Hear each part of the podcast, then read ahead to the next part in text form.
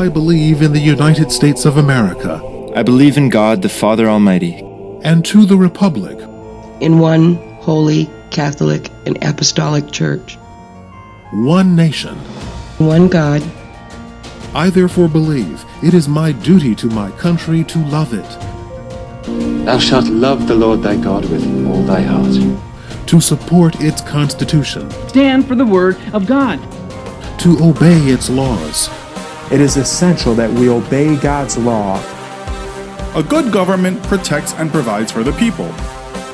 as meeting the material needs of the masses through the full power of centralized government. My God shall supply all your needs. Welcome to the show. Would you like to hear a podcast? Hello, and welcome to Our Foundations. My name is Joshua, and I will be your host while we interview another person for some of these aspects we're talking about in season two. This time, we are going to go over some things that are from the Catholic perspective. And so, if you would, would you introduce yourself and tell us about who you are and maybe what other projects you're involved with? Yeah, absolutely. Hi, my name is Patrick Nevy. I am a Catholic theologian slash uh, minister slash uh, podcaster. A lot of slashes in my in my deal. Um, I studied theology for four years uh, in undergrad, and I now work as a youth pastor, youth minister at a church in Pittsburgh. And I also have a podcast on comedy and spirituality um, called the Crunch Podcast, and it releases every week, and it's aimed towards Catholic young adults. That's me. Okay, well, thank you. That Yeah, sounds it. Yeah, that sounds perfect for discussing things from a Catholic perspective. Um, so to begin with, I want you to tell us just a little bit about the church, kind of the lineage of the church, going back to the apostles and how the church views itself as an institution, maybe. Gotcha. Yeah. So, of course, the lineage of the 2,000 year old organization is a little tough to, you know, nutshell. But um, yeah, so the church essentially sees herself as uh, the the first Christian church and um, the Christian church that is united most to what Christ had in mind, uh, perfectly to what Christ had in mind when he said, Peter, on this rock I will build my church. Um, funny enough, if you actually ask Siri or Alexa who started the Catholic Church, they'll both say Jesus Christ, which I always thought was a little, yeah, funny, right? Um, so that's that's how the the church sees herself. Um, the most important, the most important like nutshell, I guess you could say, to how the church sees herself is um, a continuation of Christ's mission uh, on earth. So whereas Christ's mission was corporeal, he was in the body, right? Um, and he ascended into heaven and sent his spirit. The church is physically what Jesus was while on earth. So um, while Jesus Christ is not bodily present anymore, the church still in her members, like me and you, um, if you're a Christian, I I forget if you're a Christian or not. I am. I'm not Catholic, but Oh, okay, cool. No, that no, that's still um, even every Christian, right? Uh, this is how the this is. I'll, I'll, I'll talk about this later. Every Christian is a part of the um, the bodily mission of Christ and continues that mission until He comes again. So that's how the church sees herself. Okay. And then with that, could you share a little bit about kind of the foundations for Catholic theology as far as the aspects that came up during the Reformation, things like like what is the Eucharist? How did the Catholic Mm, Church mhm. view baptism? And then maybe imagery, how did they deal with that or anything else that was kind of a big deal? Gotcha. Yeah. So the I guess there's a little bit of a two pronged answer to your question. Um, there's like the pillars of Catholic theology, and then there's what was brought up during the Reformation. Um, the pillars of Catholic theology come from Acts 2:42, uh, and they devoted themselves to the teaching of the apostles, to the community, to the breaking of bread, and the prayers. Uh, if you look at the Catechism of the Catholic Church, those are the four sections of the Catechism. It talks about the Creed, the Holy Trinity, Father, Son, and Spirit. Talks about how we celebrate that mystery through the seven sacraments. It talks about what we do in response to that mystery of the Trinity. So it talks about um, the Ten Commandments and morality. And then finally, it talks about um, individual prayer and how to personally connect with Jesus Christ. Um, in terms of the Reformation, uh, the Catholic understanding of the history of the Reformation is during a, a corrupt period of the church when the papacy was. Uh, do you know the Medici family was? Oh, or the yeah. Borgias? oh yeah, yeah, yeah. yeah. Yep. So all that all that garbage was going on, which is an entire podcast in and of itself. Um, and a monk, an Augustinian monk, Martin Luther, um, had a specific uh, grievances with the the church and certain theologies that some we believe were he was correct in, and some we believe he was off the mark. Um, and so, if you wanted me to address Luther's position, because that's the thing about the Reformation is you have Luther, and then you have like Zwingli, and you have Wesley and Calvin, and then Henry VIII. You have all of these these Protestant figures that all approached the church differently, and the church kind of had an answer individually for each of them. Um, yeah, let's um before we do that, I did have another question. So prior to the Reformation, there were other kind of Reformation movements that happened mm-hmm. with the monastic orders that came up, and they yeah. had some different views and some complaints of their own, and wanted to kind of they ended up kind of segregating themselves, but the church largely brought them into the institutional church, whereas with the Reformation that was not done. Could you mention kind of what was going on with some of those early monastic splits? Yeah, so I don't I know I know the monastic splits that you're referring to might be the Great Schism of the East. Is that what you're talking about? Um, I was thinking more like the when the Dominicans split off, and oh, okay. what was the other big one? I forget the name. The, of the Franciscans. Yes, yes. Yeah. So those um those actually aren't uh, splits. So the um, I went to a Franciscan university, and I love Saint Bonaventure. Um, so this is a this is a great segue in. Uh, the Franciscans and the Dominicans, as well as the Carmelites later, are considered mendicant orders, which means they embraced the three evangelical counsels of poverty, chastity, and obedience. Um, and these these three ways of living radically imitate the way Christ lived in full obedience to the Father, in complete poverty, and on marriage. Um, but we consider that a positive virtue as opposed to like the lack of something, right? It's like celibacy that shows us how we will live in heaven. Um, those those monastic orders, which stretch back to the beginning of the church, right, with like uh, the with like Saint Gregory, all of those things. Um, the way that the church did and handles that now is for those who want to live what is called the uh, oh my gosh, some call it like the Christian state as in it imitates Christ. For those of one who live such a way, they essentially write a rule of life for themselves that's based on scripture. And then they show it to the bishop and say, We want to live this way. And then the bishop says, Absolutely, you can go live that way. Um, but they remain connected to the church. So the Dominicans and Franciscans, as well as the Augustinians and all those orders, that those are those are like a subsect of the church that are known as religious orders. So those those weren't splits. Okay, okay. Yeah, I just knew that early on they had some grievances with the church and believed that things should be handled differently and ended up kind of doing their own thing, but technically they're still a part of the Catholic Church overall, right? So they they did their own thing in one sense, in the sense that they did things differently than the average Catholic. Right. But no, those um those orders weren't born out of any kind of grievance. Okay. Um well actually I let me let me let me take that back. They they weren't born out of a grievance in the sense of we need to leave the church because the church is bad for us. It was born out of a this is a spiritual need of the people right now and we want to serve it. Do you know what I mean? Okay. And then was you mentioned the corruption that was going on. Did that have anything to do with it? Were they seeing popes that were getting rich and the church was bringing out all this money and spending it lavishly? And was that part of that movement towards poverty?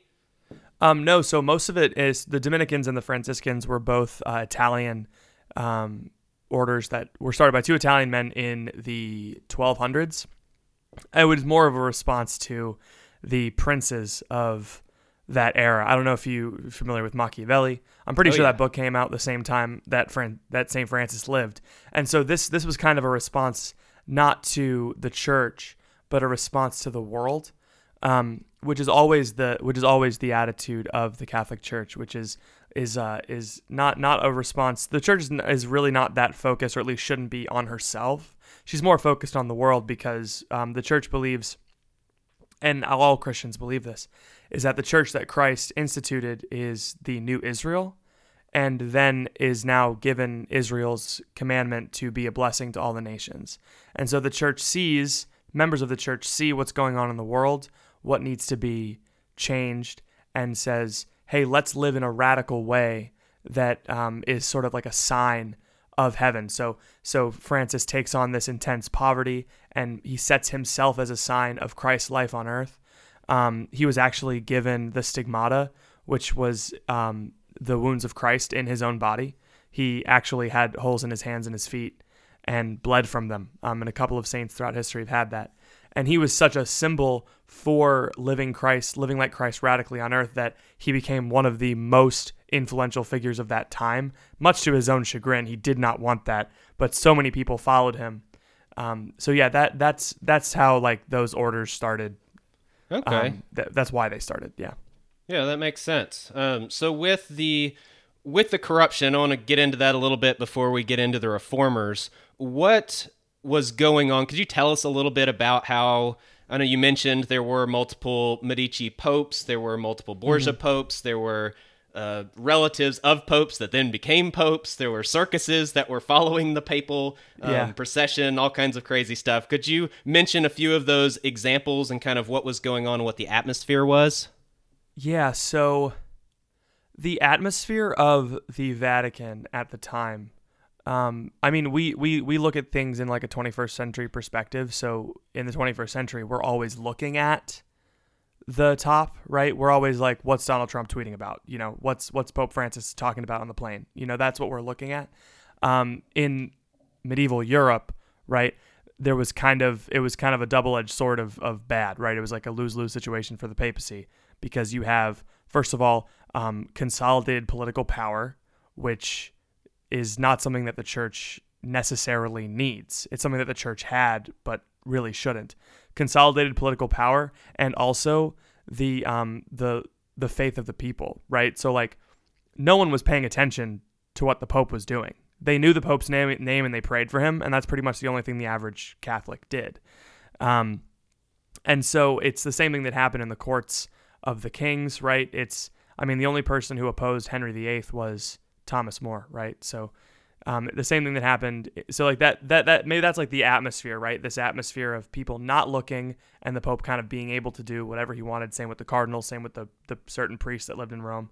Um, and so one of the most infamous, uh, the thing that's brought up a lot is uh, sale of indulgences. I'm sure you've heard of sale of indulgences. Oh yeah. Um, there the the Pope, in order to um, complete certain construction projects in Rome, decided to uh, sell essentially pieces of paper that said if you pay, if you donate this much money to the church, you will get this reward. Um, simony, obviously, definitely wrong. Um, that dates back to literally chapter seven of the Acts of the Apostles, I think. And can uh, you mention what that is? Oh, simony is named after this guy named Simon who walked up to St. Peter and said, If I will pay you so much money if you make me a priest. And St. Peter said, um, Do you think that this is for sale? Like, what do you think we are? God's God's gifts cannot be given for money. And I think he died. I'm not sure. A lot of times when St. Peter said something to someone, they fell over dead afterwards. Okay. Um, yeah, he kind of worked like that. Um, so yeah, that that's that's where the church was at that time. Okay, so people were buying positions. They were getting them because they were yeah. family. There was all mm-hmm. kinds of corruption going on. I know at one point there were associations with brothels and the church. Lots of yeah. crazy stuff. Yeah. Um, and so out of this came the ideas of the Reformation. I guess we kind of this reminds me of empires and governments overall. You mentioned that was going on in the king's courts as well. And mm-hmm. we see this throughout history. You have empires, let's say, that start off kind of small in one location, and they're usually decentralized, have a lot of different, likely city states is usually the way it happened. And then they start consolidating and centralizing and getting big and expanding. And as they do this, they become more powerful, have more political pull, more influence yeah. on everybody, and corruption works its way in because corruption usually follows power and yeah. then you see kind of the downturn that happens in the effects of that, usually a revolution. And so, yes, that sounds very familiar with what you're describing here with the church. Absolutely. Is yeah, it consolidated political power, which it might not necessarily should have had, but that led to some issues. And exactly, I've I've mentioned the same thing with government. Uh, this idea of kind of the ideal versus reality, and ideally the state, which in my parallel that I'm making for this season, the modern state is the same as the historic church in many ways. And ideally, the state is this centralized body that organizes society and protects our freedoms and does all these great things for us. And theoretically, the more you centralize and get power into the hands of those that can make the best decisions, the better things will be. But in reality, that doesn't always work out that yeah. way. And we have a lot of examples of inefficiency and corruption, and the whole system is uh, a little off, to say the mm-hmm. least. Mm-hmm. And so we see the same with the church that ideally the church was something that was going to be an example to all peoples. You mentioned to the world. And with that, they were supposed to be the representatives of Christ on earth. They were supposed to live in this holy way, follow this certain life path that was set before them and set up by Jesus and the apostles. But in reality, that's not really how it was playing out at this point in time. So, could you talk a little bit about the reformers and kind of what they felt, the problems that they had, and what that yeah. whole deal was? Yeah, so you mentioned revolution. I um one of my favorite classes I ever took in college was on the French Revolution. Um, and you can kind of see back in history, like that, that, that little, that huge, like kerfuffle, if you can call it that. Yeah. Um, I, we actually kind of took a look, took a step back and said, wow, yeah, it really did start with the Reformation. Um, so Luther's theology was um, incredibly individualistic in in a way that was radically against what the Catholic Church taught. And that in that sense, like Luther was mistaken on church doctrine considering indulgences, right? He didn't understand what the church taught fully. Um, and he he rebelled against something that um, he rebelled against essentially a straw man, right? A lot of his a lot of his theses, right, were were um, far fetched and not necessary. But one of the most one of the core one of the core principles that he used, the, I'll say the two, um, the two core principles of Protestantism in general is sola scriptura, which means scripture alone, and sola fide, which means faith alone. Um, and sola scriptura is uh, scripture alone compounded on, uh, sorry, expounded into um, my personal interpretation of scripture alone. Uh, whoever is saying that it's you know, scripture alone, my personal interpretation scripture alone. Uh, faith alone, sola fide, translates to what I believe my faith alone saves me, right? My faith in Jesus Christ saves me. Uh, the Catholic Church has a separate opinion, um, has taught since the apostles something completely different. Um, your faith is not what saves you, is what the church says. Uh, the faith, the faith that you are given in baptism, is the faith that saves you. Uh, faith faith is not the church teaches that faith cannot come from within the human person. Faith can only come from Jesus and what Jesus has done. Um, and because Jesus himself mediates faith through the church, the church mediates faith. Um, and baptism is the core uh, the core wellspring of faith for the Catholic. And side note, um, the church recognizes a lot of Protestant baptisms as valid. And okay. yeah, so that's something that is important. Um, sacraments work whether um, sacraments work if you do them right. Like that's just how they work because it's Christ who acts, not the person.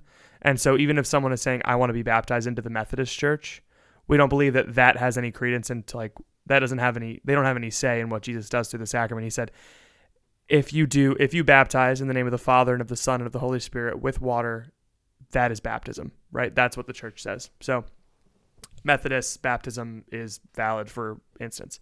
Um, and we believe that they are that any baptized person is a member of the church, regardless. And so we see the Protestants as a sep as like a it's like concentric circles. Like the center of circle is full communion, and then the outside circle is where where Protestants where Protestants say in terms of our theology, because we believe that your faith doesn't separate you from the church. The faith of the church is what you have. And so there you go um, sola scriptura, the other the other prong of um, of Luther is this idea of individual interpretation of Scripture. Um, this has some this has an issue. The Catholic Church has an issue with this, and the Catholic Church also agrees with Luther in some sense. Uh, Luther, the famous like Gutenberg Bible, right? Like translating scripture into German and releasing it. Um, the common the common conception seems to be that Luther translated the first non-Latin Bible. Uh, that's not the case. The Bible was just not widely available to illiterate peasants, um, which you know makes sense. Yep. And so the only times that pe- the peasantry would hear scripture was at mass. Um, and so this is why the church this is why the church said like only the priests have education in scripture. Like they are the ones that have gone to seminaries and studied. So they are the ones that have the permission of the church to teach from scripture. Um, now in the future this changes right? Now education is you know more widespread. Part and parcel thanks to the catholic church universal education was started by the catholic church the jesuits specifically. Um, education is so widespread people can study scripture on their own personal scriptural study is something that's been encouraged since the early church fathers. The problem with Luther was that he believed that only scripture scripture was the only place where we could find truth about God from, and that's just simply uh, that just simply doesn't make sense because the Bible as it stands now, most of the books weren't written until AD 70, I think the, the last one, AD 90. Um, the year 90 AD. It right. sounds like I'm saying 80. Um, so it, and then the canon of scripture wasn't fully compiled until the 300s. And so these Christians, for the first, I don't know, 300 years of, of Christianity, are reading from books that aren't necessarily scripture, right? What they're reading from is church tradition. The early years of the church, the the apostles, the disciples of the apostles, right? Um, we accept and and venerate the wisdom of these men because they knew the people that knew Christ so well. Uh, for the medievals, scripture and tradition was the Bible and the church fathers, the Bible and the early church fathers.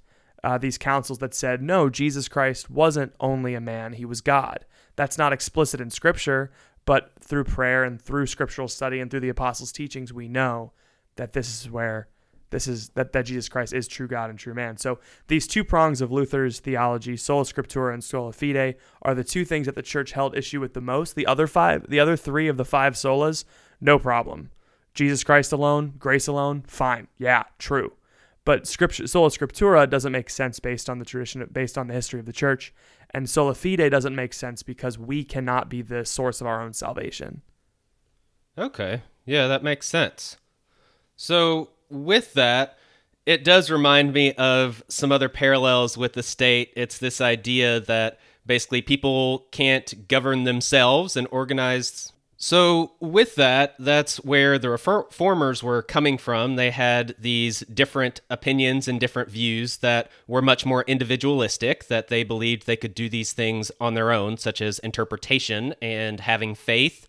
Um, that is a direct parallel, I believe, with the modern state and the modern role of government. The idea is that people can't govern themselves, people can't organize themselves safely, and they can't do this in a way that is maybe good for all of society. They're just going to be selfish. And so that's similar to the church saying that people can't interpret these things on their own. They're, in a sense, not good enough or not educated enough, or they just don't have the ability, whatever the reason. They just need a little more. They need some help from someone that's actually been educated and taught and has tradition to fall back on and these types of things similar to the modern state, saying that you need this institution in charge of society to make sure that you have the right laws, you have the right systems in place. You're not going to be able to do this on your own. And so that definitely makes sense. You have the idea of positive law, for example, where a law is a law because the state creates the law. And anything the state says is law should be law of the land. Just like um, the same idea with the church, that interpretation of scripture is true and is the right interpretation because the church says so and they have reasons for why they say so they're not just coming yeah. out of thin air but yeah. that's what they say it's it's this positive view on interpretation that it is this way because we say it is this way and we are the ones who would know versus I guess on the government side you can have the enlightenment view that's much more individualistic and that there is natural law that there are these laws that are natural to the human condition despite what any government says and that's Yeah. a lot more individualistic and people have different interpretations of what those natural laws might entail and that's, I guess, similar here to the reformers, where they say there is this interpretation. I have the scripture right here. I can read it, and this is what it means, no matter what the church says. And so we see some definite Yeah. parallels going on there. But what I want you to highlight specifically is how, I guess, how did the church view this role of mediating for the individual. I, I know you said that the priests were very well educated and they believed that the common laity was not, although they did encourage mm-hmm. they read the Bible, but not really necessarily interpret what they were reading outside of what the church said the correct interpretation was. So, could you talk a little bit about some of the problems or potential pitfalls with someone directly interpreting scripture for themselves and having this individualistic view where they are going to do what they think is right? And the church is saying, well, there are some possible issues with that. Can you talk about what those issues might be? Yeah, absolutely. Um, I'd like to start with a quote from To Kill a Mockingbird. Uh, really Okay. great book. Um, the Bible in the hands of some men is worse than a whiskey bottle in others. Yes. Um, it's just this personal interpretation is where we get some violations of natural law, right? For instance, the um, the interpretation of Ephesians five. So Ephesians five says to men and women, um, "Be subject to one another in Christ." Uh, it says to men and women, first of all, be subject to one another, as in a man, as husband and wife, be subject to one another, and then says, wives submit to your husbands as to the Lord, as is acceptable, and then says, husbands lay your lives down for your wives. Now here we have three verses, right? We have, hey, you guys both got to be nice to each other. Hey, wives, you have to submit to your husbands. Hey, husbands, you have to die for your wives. But if you if you like cross out the top part and the bottom part and you're just like wives submit to your husbands now you have in now you have a pattern of sexism and um, mis- misogyny in the church right and we've seen this happen in Yep. in some conservative christian circles that goes down so this is why this is why scriptural interpretation for the individual is not necessarily dangerous that's actually not the point it's that um, scriptural interpretation on the individual level by someone in power ends up having a problem, right? So it's not it's not that the church says, "Hey, these this is what scripture means to control the laity." It says, "Hey, here's what scripture means to control the priests who are in charge of guarding and shepherding souls to heaven," right? Because it is true that the the human soul can't save itself. Right? Any any Christian will tell you that. There's no way for the human soul to get from sin to salvation without some form of divine intervention, right? Yeah. Similarly, the human society, especially 300 million people, they can't organize themselves without some form of state, right? Um, now, they can't. the The soul can't or the soul can't save itself. The person can't organize himself, right? The the person can't both be a firefighter and a police officer and a doctor all in one. Um, so then, right, there needs to be a church, there needs to be a state. Now, in the in the analogy of the of of the church, it goes like the soul can't save itself, so God institutes a church. In the in the analogy of the state, it's the person can't organize himself, so blank organizes a state. In some instances, it's a king, a dictator, etc. In this analogy, it's the person can't organize himself, so the people organizes a state, and that's like the American Democratic Republic Yeah. model. And I think that works best. Um, in both instances, even even the most even the most libertarian view of government, there's always going to be a mediation. Why? Because of those with power who tend to corrupt. It's like we, we like to focus on we like to focus on the presidents and the popes that are corrupt, but in general, you know, there's a lot of priests who are corrupt too. There's a lot of governors and mayors and freaking comptrollers who are corrupt, right? Yeah. It's it's the it's the the little the little power the little power. I forget what television show this is from, but it was I've never seen. Oh, I think it's from The Office when um when Dwight when Dwight gets to pick the new health insurance plan for everyone. Jim goes, "Wow, I've never seen so little power go to someone's head so quickly." um, that's that's what this is, right? Like so this this priest, right, has this flock of 30 souls in his hometown. That's how it used to work, right? You would send a priest off to seminary, he would come back to your town. You knew who he was, but now he's the parish priest. They'd be educated, but they'd also be poor. But let's say he wants to be richer, right? He starts preaching heavily on tithing. He preaches heavily on financial giving to try and rein like money in and says if you give, tenfold will be given to you right? He's like a he's like a medieval Joel Osteen. He's like, if you give one dollar, you'll get ten back. So give me a thousand dollars, you'll get ten thousand, right? Yeah. Or whatever they use in England. That's corrupted. That's corruption, right? That's individual interpretation used to oppress the people because that's not the church's interpretation. Now, the Catholic Church does not give assign one interpretation to every letter of Scripture. Um, there's four senses of Scripture. I'm not getting into into them now, but Saint Bonaventure goes off on those. He says it's like an infinite, it's an infinite ocean. It's a divine wellspring. It's constantly bubbling up. Okay. There's so much in scripture. So there's not like it doesn't get pigeonholed like, oh, this is what the word temple means. It's symbol it symbolizes Christ. Well, yes, it does, but it also symbolizes the human body, right? Or or the new Israel, etc. So the church the church does give multiple interpretations. And there are many different interpretations of scripture that appear to conflict, but actually like 3D go- 3D glasses, they kind of work together. You know, it's like red okay. and blue conflict, but they work together. It gives you the whole picture. You know, um, so yeah, I would. So I, in in response, I would say that it's not. The church doesn't restrict scriptural interpretation because the laity are stupid. It's because they the laity needs to know how to test, right? Like um like Jesus says, there's there's going to be false prophets right? You need to know how to discern spirits. You need to know what the truth is. So when come, someone comes up to you and says, "Hey, if you give me ten dollars, God will give you a hundred, you know you can say, "Hey, that's bull." Yeah. Right. So it's more for a protection of the of the en masse than a controlling of them. Okay. Yeah, that makes sense. So I guess the the reformers' argument would be that we have the Holy Spirit and we have Scripture, and between the two, we can figure it out for ourselves. Whereas yes. the church says that's a little dangerous it would definitely be best if you could rely on tradition and those of us that are fully educated and know what we're talking about and have a lot to back that up, and we can kind of help you and guide you. Yeah. Would that be the idea? And I would say I would add to educated because knowledge only gets you so far. Knowledge is only one of the gifts of the Holy Spirit. There's also wisdom and understanding, you know? Yes. Um, I would say that, like, not only is the church more studied. I mean, the church as a whole is 2,000 years old. It is the oldest organization that still exists today.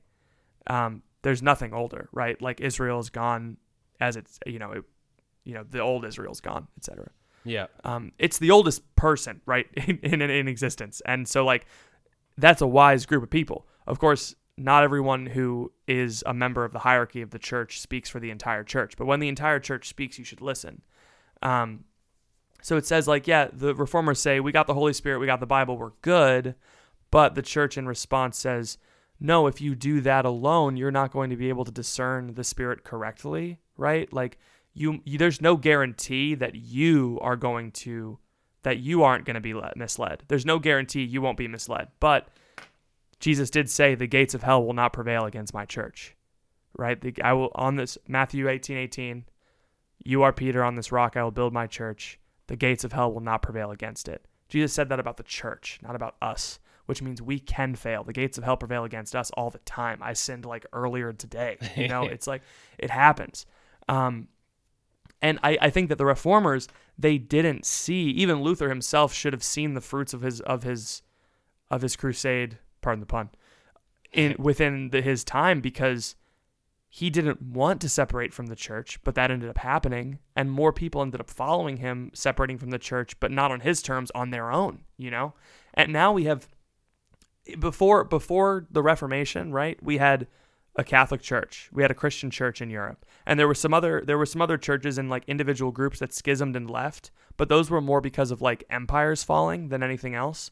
But now we have 35,000 Christian denominations when even a cursory glance at John 17 would you would be able to see, hey, Jesus said they should all be one as me and the Father are one.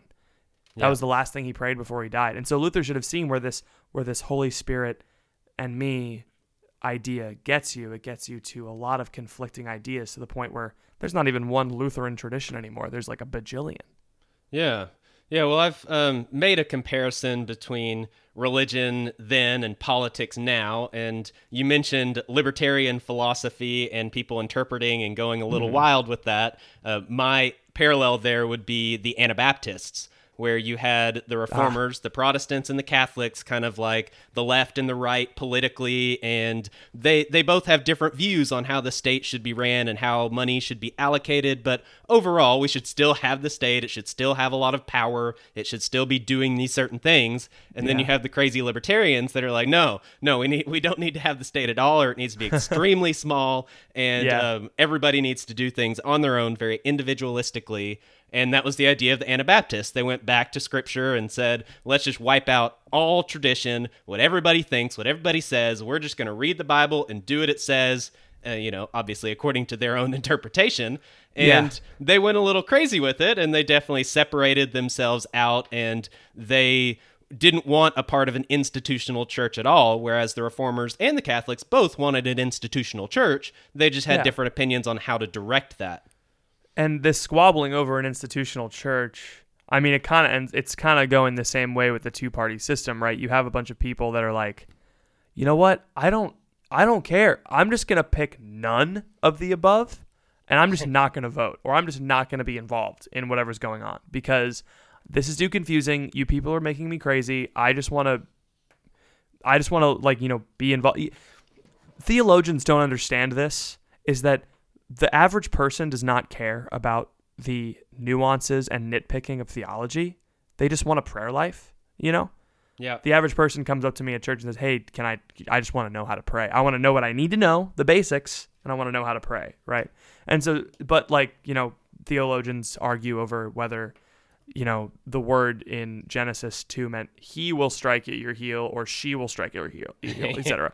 Um, that's an actual argument. So Similarly, right, politicians don't realize the average American does not care. Not doesn't care, but like is not paying attention, you know? Um, and rightfully so. They shouldn't have to like, you know, watch every single C-SPAN broadcast because then you would just go crazy. And they, I, I take that back. They know that you're not paying attention, and so they take advantage of that. Um, they purposefully do things that you'll pay attention to other things so they can do things.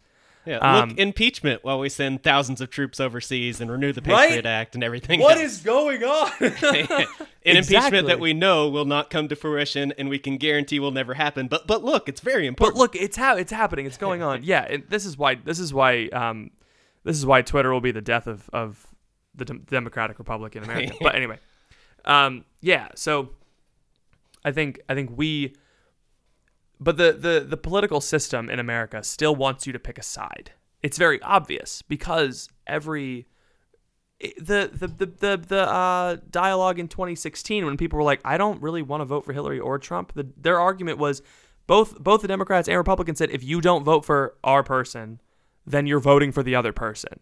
And so they're saying you got to pick a side or you're basically, you know, mortally sinning in terms of the state, which I think I think that um, we the uh, the post Christian. I'm I'm gonna I'm gonna throw this line out there, and then we can talk about it later if you don't want to talk about it now. Post Christian, uh, the post Christian West does not worship God anymore, and when you don't worship God, you worship the state, and so that's why people outcry and set and call and cancel and call people heretics. It's canceling someone on Twitter is basically like burning heretics yes. today you know and and this is this is because we worship the state. And so that's why there was no greater sin than voting for a third party candidate to let Trump win or vice versa with Hillary right? There was no greater sin than allowing someone who's not on our red team or blue team to win.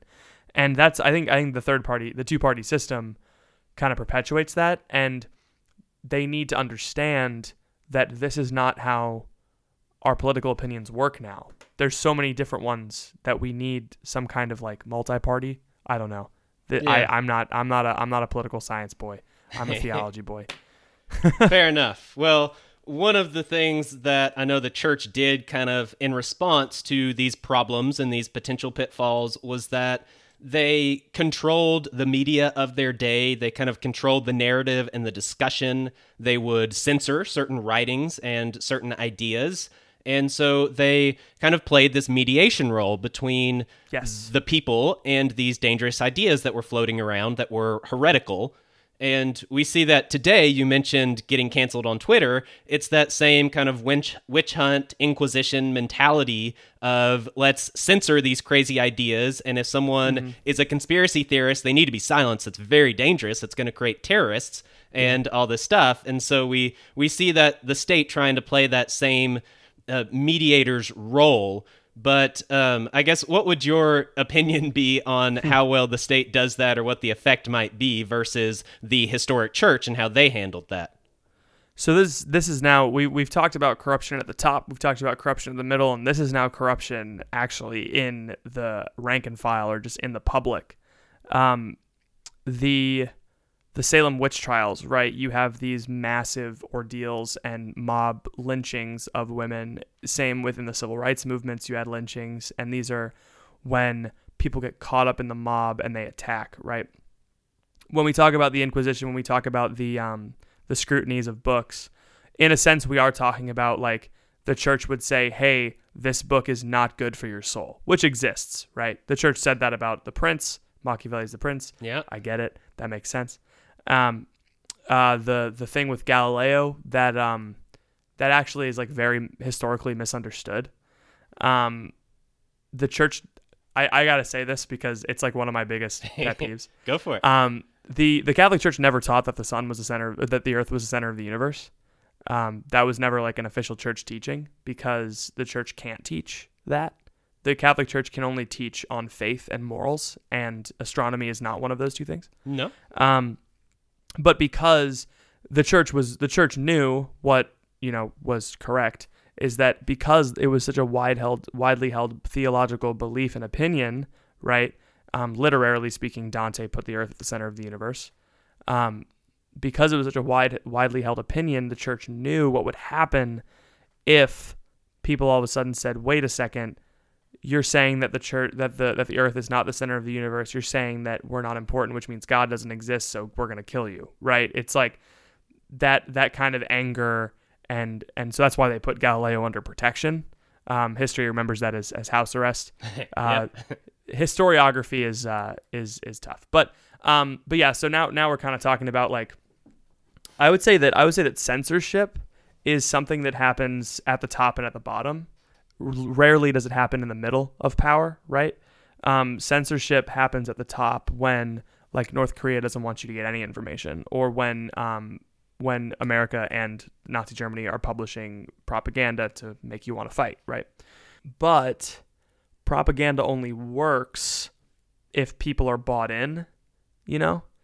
And so it's actually the the individual person's responsibility to not let propaganda hit them, right? And um, the inquisitions and these things were done by individual groups of people, right? Like there was no official uh, department of the Vatican that was sending people out to burn heretics, you yeah. know, because that's like expressly against one of the big ten.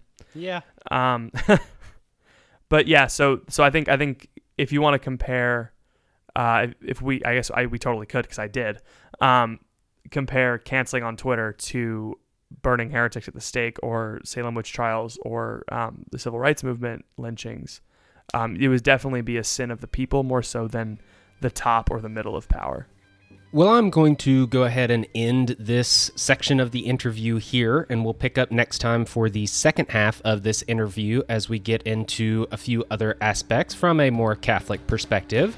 And with that, I want to say thank you for all of your support of all kinds. Thank you very much for listening. Please see the show notes if you want to find a link for the email address or the website or the Twitter handle or the Patreon page or anything else that might be there. I guess if you want to find out more about Patrick and listen to more of his content and see where you can get in touch with him, I will have that in the show notes as well. So please check that out. And with that, I guess I'm out. Peace. This has been another episode of Our Foundations podcast. Thank you for listening. Goodbye. Yeah, thank you. Goodbye.